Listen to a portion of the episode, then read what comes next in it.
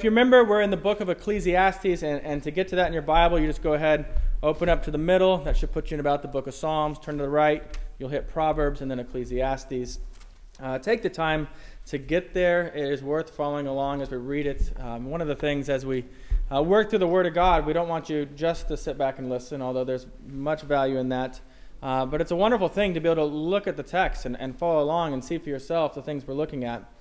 Um, so, anyway, we are finishing up chapter 9, and then we're going to go all the way through chapter 10 today uh, as well. And uh, this week, when I first really started working on, on working through the text and starting to understand it, it just seemed um, scattered to me in some regard. And, and, and you'll see that a bit. And so I went and I opened up the, the commentary from a, a guy named Sidney uh. Um, and, and what he had to say was certainly less than encouraging. His very first line in that uh, on this passage says, of all the passages in Ecclesiastes, this one is probably the most difficult to interpret and preach. Um, and then I crawled under my, my desk and just cried. Um, but really, it's a, uh, it is a wonderful passage, just like everything. It's one of those things when you first see it, uh, it's a little overwhelming, but really a beautiful passage. And, and you just kind of get this feeling as you're going through this that maybe, maybe King Solomon drank like six cups of coffee and then just gusted about how important wisdom is. And, and so you might kind of get the feel as we work through this text of that same thing today. Um, so, anyway, there is a unified purpose here uh, of what's happening here, and, and, I hope really to show you this afternoon that, that wisdom is, is stronger than foolishness, and, and, as a result, we should be seeking God given wisdom and, and living with God given wisdom, putting it into practice. And so, we're going to see this in three areas one, politics, uh, yes, government type politics, but also um, family politics, uh, office politics, any place you might experience politics. Uh, daily living and the way that we live out with wisdom, and um, both in our actions and also in our, our, words, the way we communicate wisely. Uh, and so we're going to start Ecclesiastes 9, chapter 9, verse 13, and we're going to read through 10.4 for our first section. Um, I have seen this example of wisdom under the sun. And it seemed great to me. There was a little city with a few men in it, and a great king came against it and besieged it, building great siege works against it. But there was found in it a poor wise man, and he by his wisdom delivered the city. Yet no one remembered that poor man. But I say that wisdom is better than might. Though the poor man's wisdom is despised, and his words are not heard. The words of the wise heard in quiet are better than the shouting of, of a ruler among fools. Wisdom is better than weapons of war, but one sinner destroys much good. Dead flies make the perfumer's ointment give off a stench. So a little folly outweighs wisdom and honor. A wise man's heart inclines him to the right, but a fool's heart to the left. Even when the fool walks on the road, he lacks sense, and he says to everyone that he is a fool. If the anger of the ruler rises against you, do not leave your place for for calmness will lay great offenses to rest. The grass withers and the flower fades. Let's pray. Gracious Heavenly Father, as we open your word today, protect us from the temptation to, to merely see the foolishness of others. And we ask that you protect us so that we might better evaluate our own hearts. Uh, make us deeply aware that we're all very capable of being ruled by folly in our hearts. And so, Lord, we ask that you would direct us to your word to learn wisdom um, and to your lordship over our lives so that we might put that wisdom into actual practice, even when we find ourselves under the authority of, of foolish individuals. It's in Christ's name we pray. Amen. Before we even began this, this series in Ecclesiastes, I was with uh, Tim Durrett and our boys down at the, the uh, Cosmosphere in Hutchinson, Kansas. I've told you about it before. It's great. It's got all this NASA stuff. Uh, and, and, part of it is set up as this, this timeline of, of space flights, or whatever you actually call that, uh, space flight museum. And, as you walk into this, there's this, this picture from a distance um, that you see. There's this black and white photo of, of Adolf Hitler. Uh, and he's sweaty, and his hair is messy, uh, and there's this real anxious red light kind of glowing on him. And, and, written on the photo is this single line of scripture. And it kind of caught me off guard to see wait, that scripture, what does it say? Why is this on Hitler? Um, and what it was is from the text we're looking at today. It's Ecclesiastes 9:18, uh, which says, "Wisdom is better than weapons of war, but one sinner destroys much good." And as we worked our way through the rest of that, it started to make a lot of sense, or really everything I knew before it made sense. Um, and we see this, you know, Hitler is this ultimate example of that, that one sinner destroying much good. Um, and so I think it's easy for us to really look at other people, but I want us to, to step back and really ask this question you know, um, do we always use God given wisdom? I know I don't.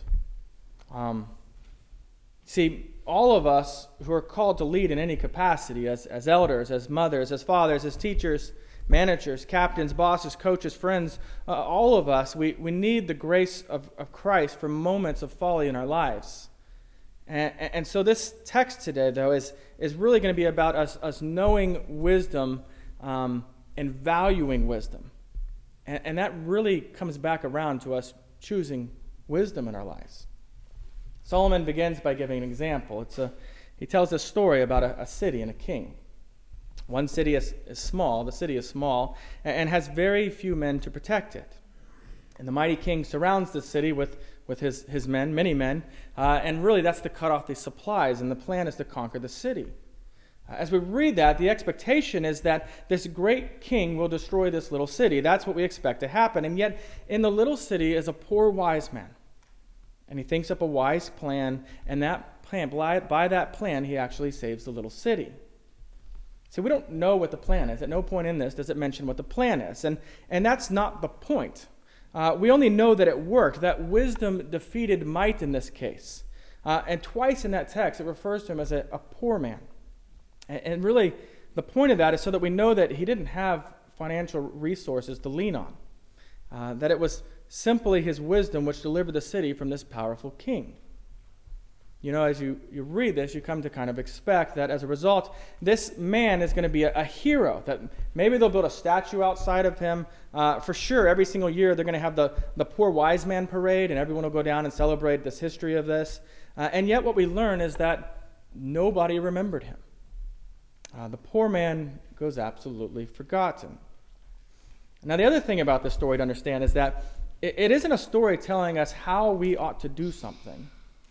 It's really a story telling us the way things are. It's reflecting on us the reality of the world. And what we learn is that despite wisdom being powerful enough to save the city, it's still not highly valued.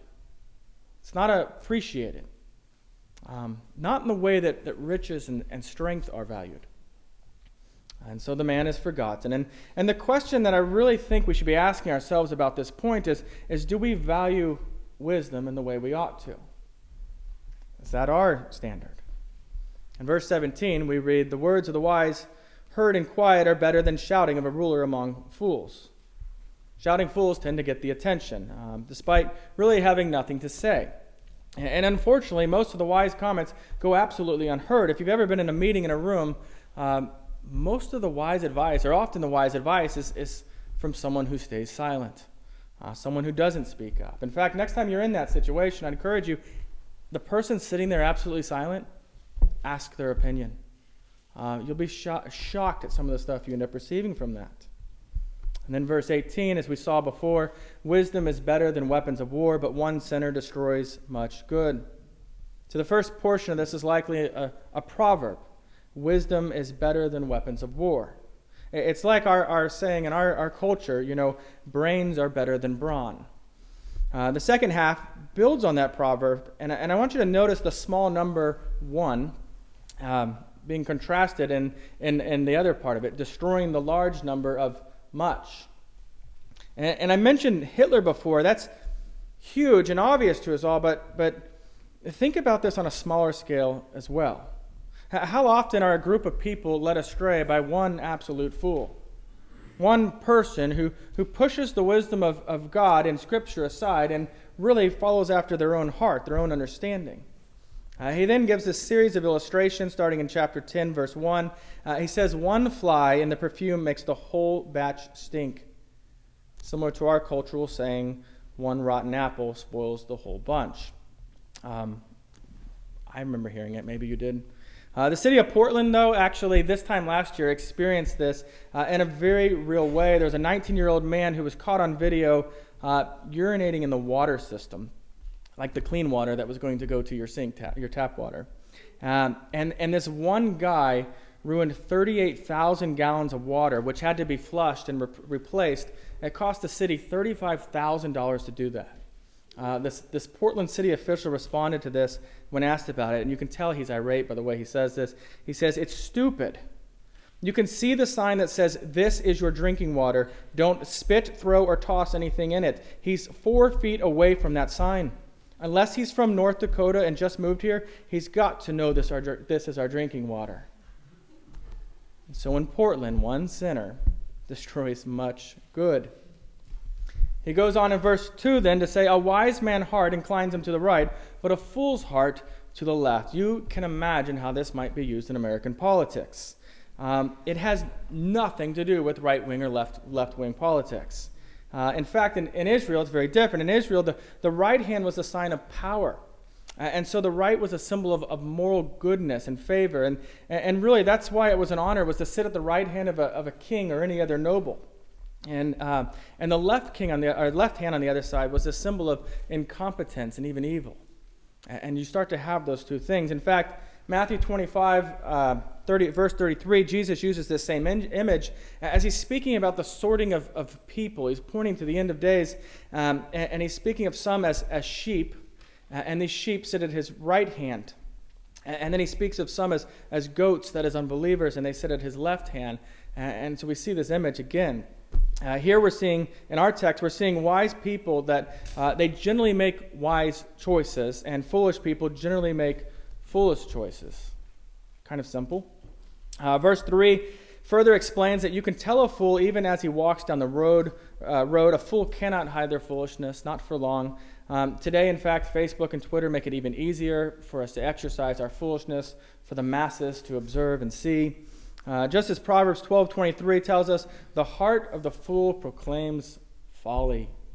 That's what you expect. Uh, verse 4 is easy to understand, difficult to put into practice.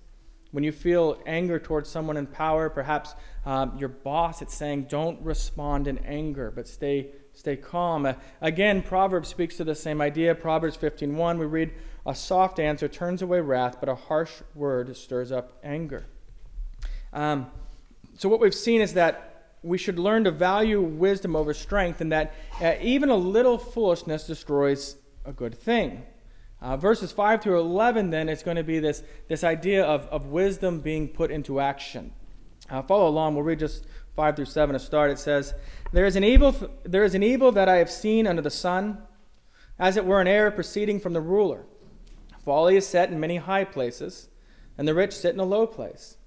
I have seen slaves on horses and princes walking on the ground like slaves.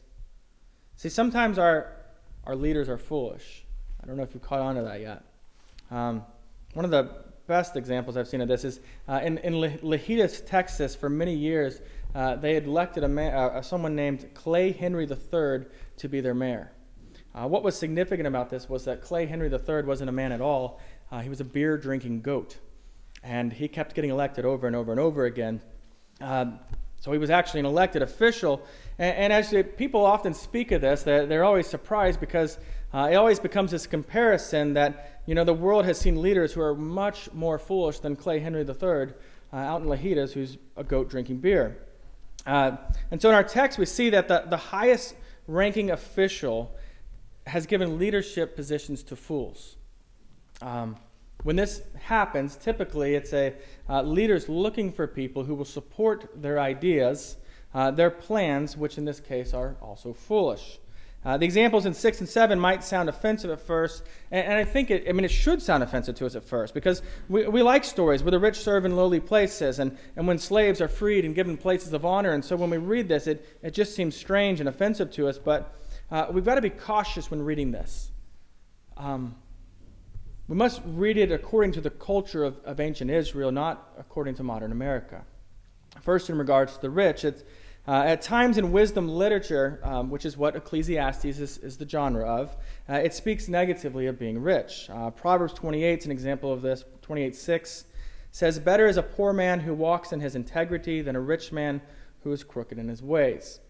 Uh, in other places within wisdom literature, uh, we see that, that wealth and, and is a blessing of, of hard work. Uh, we see that in Proverbs 21:5, which says, The plan of the diligent leads surely to abundance, but everyone who is hasty comes only to poverty. And so both wealth and poverty um, present us with blessings and challenging to live faithful lives. Uh, we tend to want to make this one as always the same. Uh, but also, and more importantly, even, I want you to notice here this contrast in verse 6. It's not between rich and poor. As you read that and you think back, you seem to think that's what it is. But it's not between rich and poor, it's between the rich and a foolish person. That's what's being contrasted here. See, the word rich here is not so much a statement about possessions, but a reference to, to someone whose character is that of being diligent, faithful, and, and wise. It's a positive thing. Uh, notice also the, this term slave in verse 7. Um, it's not contrasted with freed people, but it's being contrasted with a prince. And Proverbs 19:10 shares almost this exact same statement. It says, "It's not fitting for a fool to live in luxury, much less for a slave to rule over a princess." And so, again, remember the culture that this is being written into.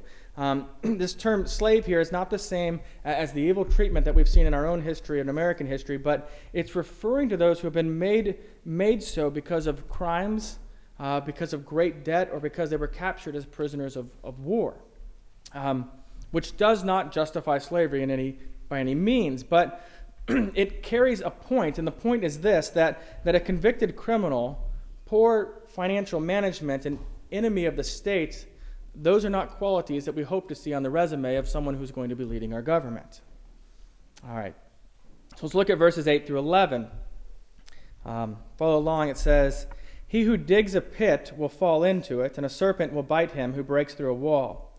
He who quarries stones is hurt by them, and he who splits logs is endangered by them. If the iron is blunt and the one does not sharpen the edge, he must use more strength, but wisdom helps one to succeed. If the serpent, serpent bites before it is charmed, there is no advantage to the charmer. So you can see he's about four cups of coffee at this point, um, just going. It's this strange series of illustrations, uh, and he's trying to get this idea of this is what happens when we are not wise, when we are not careful, when we shun wisdom. And the first thing he says is when we dig a pit. Uh, the idea is you dig a pit, you cover it, you forget where it is, and you foolishly walk back in and fall into your own pit. Uh, the second one, they had these short walls that they would build to make ba- uh, boundaries. Uh, there's actually one in Travis's backyard, not too much unlike it. Uh, and, and the idea was when they would go and take these back apart, it was a place snakes could be. So you had to do it very cautiously and look out for snakes. Um, if you're gathering stones on a hillside, you pull one out, they all tumble on you. That can be dangerous. Uh, and if you're chop- chopping logs, shards fly up in your eyes, something of that nature. Uh, maybe the axe itself is the problem. Uh, whatever it is, without being cautious, there's a lot of danger to be had there. And, and then in verse 10, the point is that wisdom often takes planning. Uh, and it might take some time to actually set it up right. His example here is, a, is an axe. Uh, an axe will cut wood much easier if it has been sharpened um, much easier than a dull axe. And, and wisdom teaches us to do it the right way, even if that slows down the process. See, uh, in our house, we have a drill, or what I actually call an electric screwdriver. And uh, it's one of the old ones. An old neighbor gave it to us, so it has a cord on it. And people make fun of me for having a corded screwdriver anyway. Um, there are times when I am just being lazy and foolish, and there is some project to be done, and so I get out the hand screwdriver uh, and I just go about doing it that way. Uh, and usually, about halfway in, I realize this was a really foolish, stupid decision. Uh, I would be done by now if I'd just gotten the extension cord and done this the right way. Um, but that's it. It's laziness, it's foolishness. And, and that's the, the same reason, actually, that many of you are working through college right now. It's setting things up the way you want to go. It's the, the reason people learn a skill that takes a long time to acquire. It's the, the reason some people train their dogs to obey. Yes, it's a pain at the beginning to set this up the right way, but it will make life or whatever you're trying to do much easier in the long run. Uh, and so be wise. Take time to, to sharpen your axe, or as our modern proverb states, work smarter, not harder. Verse 11 speaks of a snake charmer. Sounds bizarre. This is an actual profession of the time. Uh, it was not thought of as strange as you and I seem to think of it. Uh, what they would do to actually do this is they would take a snake, even a poisonous snake, and they would get it to bite hard objects. Uh, the snake and would learn, you know what, it hurts to bite these hard objects, and so they'd be less inclined to actually bite at this point. And, and then the rest of what they did was to, to calm the snake, to, to charm it, or really just calm the snake by using movements and slow, slow, uh, slow movements and stuff. And, and so his point is this, is that it's of no use if the charmer doesn't know how to rightly handle this dangerous snake and in the end gets, gets bit, right? A, a dead charmer is really no use. Um, and so, what he wants us to see is, is the way this translates into our understanding of leaders is that um, we don't want to have leaders who don't know how to handle dangerous situations. Because when that happens, um, then our, our leaders and our community get bit. And, and, then there's no value in having this charmer or this leader. If that makes sense. Um, and so, really, what we need are, are people in charge who understand the dangers we're going to face. And so we've seen that wisdom is more valuable than strength and that a little foolishness ruins much good. Uh, we've seen that wisdom in our actions is of great value. And, and now in chapter 10, verses 12 through 20, we see how wisdom applies to our speech, the words, something we do all the time. First, he says, The words of a wise man's mouth win him favor, but the lips of a fool consume him. But the, beginning of the words of his mouth is foolishness, and the end of his talk is evil madness. A fool multiply words, though no man knows what is to be, and who can tell him what will be after him?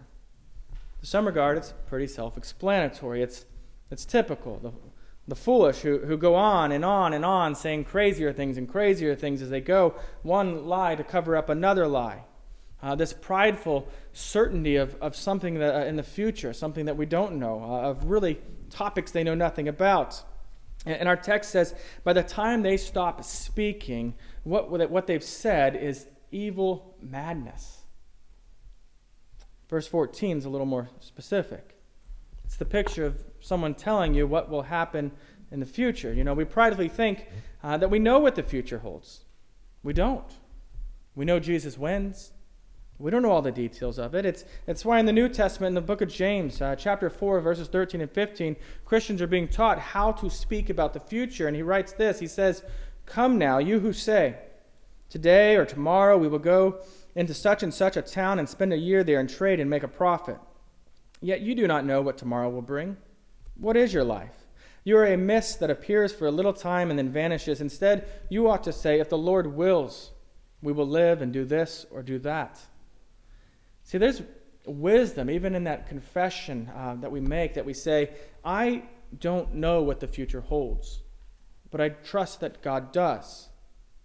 See, all in all, we, we see in this portion of our text something that every generation alive today desperately needs to learn. Um, I know myself, I need to learn this. And that's this that there is wisdom in silence in listening and, in asking questions instead of talking uh, ad nauseum, which is just a Latin phrase that means until you throw up. It's similar to what Mark Twain and, and Abraham Lincoln, maybe one of them anyway, uh, once said. No one knows for sure. Uh, better to remain silent and be thought a fool than to speak out and remove all debt, uh, all doubt rather.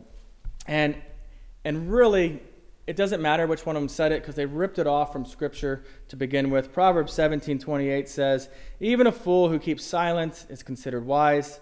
When he closes his lips, he is deemed intelligent." So there you go. Mark Twain or Abraham Lincoln plagiarized. Uh, verse 15 in our text says, The toil of a fool wearies him, for he does not know the way to the city. This is basically an insult uh, on par with one of those you're so dumb jokes you've probably heard at some point in your life. Um, you're so dumb that you got locked up in a grocery store and starved, uh, or you're so dumb that you failed a survey. This is Solomon's thing. It's basically, Solomon is, uh, you're so foolish, you don't even know the way to the city. Uh, here's the thing when you live in an era when everything is walking there, um, walking distance from a city, it would be this easy just to look up, see the city, and walk to it. That's how you got directions there. Uh, and so it takes someone to be incredibly stupid to not be able to get to the city in that stage. Uh, verse 16 and 17 contrast people under a wise leader with those under a foolish leader. It reads, Woe to you, O land, when your king is a child and your prince, princes feast in the morning. Happy are you, O land, when your king is the son of nobility and your princes feast at the proper time, for strength and not for drunkenness. See, the child king is shown to be a fool because the princes that he has put in these positions of leadership uh, are indulgent. They're self serving. They're doing what they want to do for themselves. And, the contrast here, the son of nobility has put people in positions that, that are eating at the right time. They're doing things by the proper way um, with the concern of the people in mind. Verses 18 confirms that laziness is also a form of foolishness. Uh, it says, through sloth the roof sinks in, and through in- indolence uh, the house leaks. See, their roofs were flat and they were made with a substance lime called lime, uh, which would crack and create leaks so that water would come in. And the only way to prevent this was uh, a number of upkeep. They had to actually keep doing stuff on this house. Uh, some homeowners, though, were so lazy that they wouldn't do any maintenance, and the leaks would come in and they wouldn't care. And, and eventually, this roof would just cave in. Uh, there's actually houses in town that look like the same thing happening to him. And, and what he wants us to learn here is that being lazy is indeed foolish. Uh, and so be willing to do the hard work now to avoid the bigger problems later. Verse 19 is most likely a line from a drinking song. I know that sounds strange at first. It's the kind of thing you might find sung in the Prancing Pony. Uh, bread is made for laughter, and wine gladdens life, and money answers everything. See, it's not a, a statement about satisfaction, though. Uh, it's more of an observation that, that money has power, and, and often money is used to gain uh, the full favor. We often hear how money has been used to, to push political agendas, to get fools in office who will do the will of other fools. Um, it's a shame. It's part of what we, we know to be true, but uh, it is a shame. As we find ourselves in various areas of life under, under leaderships of fool, then, verse 20 becomes this important warning to us. It says, Even in your thoughts, do not curse the king nor in your bedroom curse the rich, for a bird of the air will carry your voice, or some winged creature to tell the matter.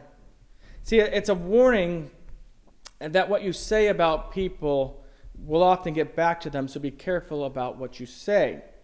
And it's particularly in, in regards to our leaders. And, and when we are under foolish leadership, that temptation is to just absolutely complain about that leadership. Uh, we want to complain about bosses and coworkers and parents and elders and politicians and teachers, whoever it might be. And the advice here, honestly, we tend to hate because he says, don't do it. Not only don't do it, but don't even do it in the privacy of your thoughts or your bedroom. Why? And he gives this reason because when that gets back to the foolish leader over you, it's going to make your life difficult. There will be consequences for this. You see, it's a, it's a foolish thing for us to complain in this way. I find it ironic, in fact, that, that he speaks of a bird of the air carrying what we say to people who can make our life difficult. Ironic because how many people at this point in history have lost their jobs because of something they put on Twitter, which of course has as its logo a little bird and carries what you say through the air? You know, one moment of frustration, and there it is, stuck forever. Um, to be heard by people who have power to, to harm you. And, and, so, praise God that we live in a country where we have freedom of speech. Uh, that is a wonderful thing, but we also need to be wise to understand that there is still consequences for the words that come out of our mouth. And, so we must learn to be wise with our words. We must learn when, when silence is actually the best course of action, and that's very difficult to learn. And so at this point, we've seen that a little foolishness spoils much good. We've seen that uh, the need for wisdom in actions. We've seen the need for, for wisdom in the way that we speak and, and wisdom in the way that we often stay silent uh, despite what we desire. And, and now the question of how do we put this into practice is a strange text. He seems all over the board. The overarching theme is the need for wisdom. Um, first, value wisdom. I know that sounds silly at first, but really, value wisdom, uh, particularly godly wisdom. In other words, ask yourselves in what areas of my life am I intentionally or unintentionally intentionally valuing folly, foolishness over wisdom? Um, are there situations in your life where you need to choose wisdom, even if that's not what you want to do. Um, you know, consider this in terms of dating, in terms of marriage, and in the area of your work or your family, your friends. Uh, what friendships are you pursuing? Uh, is your money being spent wisely? Is your time being spent wisely? Are you maturing in your faith at this point? You know, take some time to consider where in your life you, you really need more wisdom. And, and that might mean seeking advice from people you know to be wise and, and asking questions. And this is where wisdom really comes in hearing answers. Hearing answers. And that means often going into a conversation prepared to receive wisdom rather than compared, uh, prepared to convince them of whatever foolish plan you might have. That's difficult.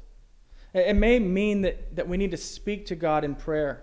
James 1 5 encourages, it says, As any of you lack wisdom, let him ask God who gives generously to all without a reproach, and it will be given him. Often it means simply doing what God has shown us to be wise. I know, it's almost too simple.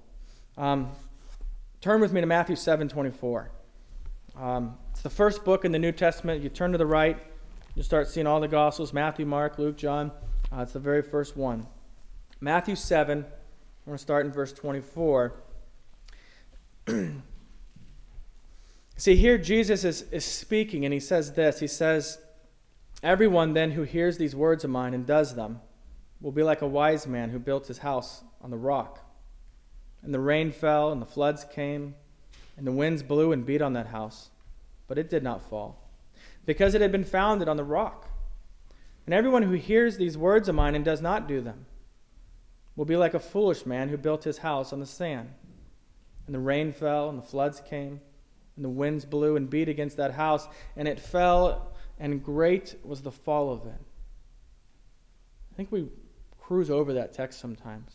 See, according to Jesus, the, the wise man who builds his house on the rock is not the one who merely hears his words, but the one who hears his words and, and does them. See, it's the opposite. It's the fool who hears these words and does not do them. And, and this means that we need to spend time in Scripture so that we actually know what his words are. Um, and we need to be able to apply what we hear in the world that we live to be able to obey his words. Uh, really, how we eat, I've found to be a fantastic illustration of both aspects, particularly as I've been looking at it lately. I found that the knowledge of what is healthy has been incredibly powerful. Uh, to know that an Oreo has 50 calories, did you know that? Um, or that a, a, large thing of french fries at Chick fil A has 520 calories. I also have learned that I can, I can jog a mile or, or, or walk, or actually jog a mile, and that burns 150 calories. So this knowledge starts to give me some ideas, some, some wisdom as far as nutrition, and uh, a, a, form of knowledge to help me make the wise decisions. And, and really, the next step, the more difficult step, is actually making decisions according to that wisdom, according to that knowledge. And, and that means actually jogging that mile. I know, that sounds crazy. Um, or choosing the small fries instead of the large fries also does not seem like a good option. Uh, maybe both, since I actually need to lose weight to get healthy. Um, seems like the worst possible option. And yet, the knowledge there, just having that knowledge, gives me uh, the wisdom to know what is the wise thing to do here. You see, being in God's Word gives us the knowledge we need to make wise decisions. Um, trusting God. And, and by the power of the Holy Spirit, living according to the Word of God is, is putting that wisdom into practice. See, we must also be careful that we, that we also frame this within, within the gospel, lest we simply make wisdom just another yoke to put on our back and, and try to carry that we simply cannot carry. And, and the more we learn about foolishness, we learn that it's, it, it's not just they who are fools. It's not just them. It's, it's often us who are fools.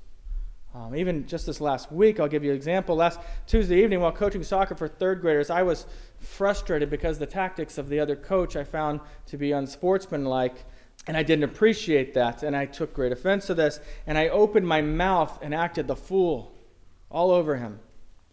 See, I chose expressing my frustrations and my passion over what I knew to be wise in that moment. And, and luckily, my, my, my co coach, Josh, back there, helped me to keep his proper perspective, reminding me, you know, it's just a game. Um, and yes, thank you, college student, for giving me wisdom. Uh, and, and, so, with much regret and conviction and, and embarrassment, you know, afterwards, I, I asked the coach to forgive me. And I still kind of felt that, that shame from that. Like, how did I lose perspective on this? I'm usually the one telling you this. Um, uh, and, and, yet, there it was. It's absolute foolishness in my life um, and just all over this guy. And, and so, I, you know, I asked you, is there grace for that? Absolutely. Uh, there's grace for all of the folly that we are going to do. And yet, I could have saved myself so much trouble by, by exercising God given wisdom in that moment instead of letting my feelings lead me. So, my prayer is that, that we as followers of Christ would value wisdom, that we'd seek wisdom, that we'd practice wisdom, and, and when we fail, that we would confess that. We would repent if needed. That, uh, again, that we would seek wisdom from that moment forward. See, it's never too late for us to begin taking that first step towards wisdom because even if we find ourselves in a hole of folly with a shovel in our hand, there's a moment there where, where, where by the power of God we can begin to, to move towards wisdom. I want to close by the words of the Apostle Paul from Ephesians 5, verses 15 and 16. Really, ultimately, God's word. I think sometimes we get confused when we say who wrote these words. Uh, this is the word of God, Ephesians 5, verses 15 and 16. Look carefully then how you walk, not as unwise, but as wise, making the best use of, t- use of time because the days are evil.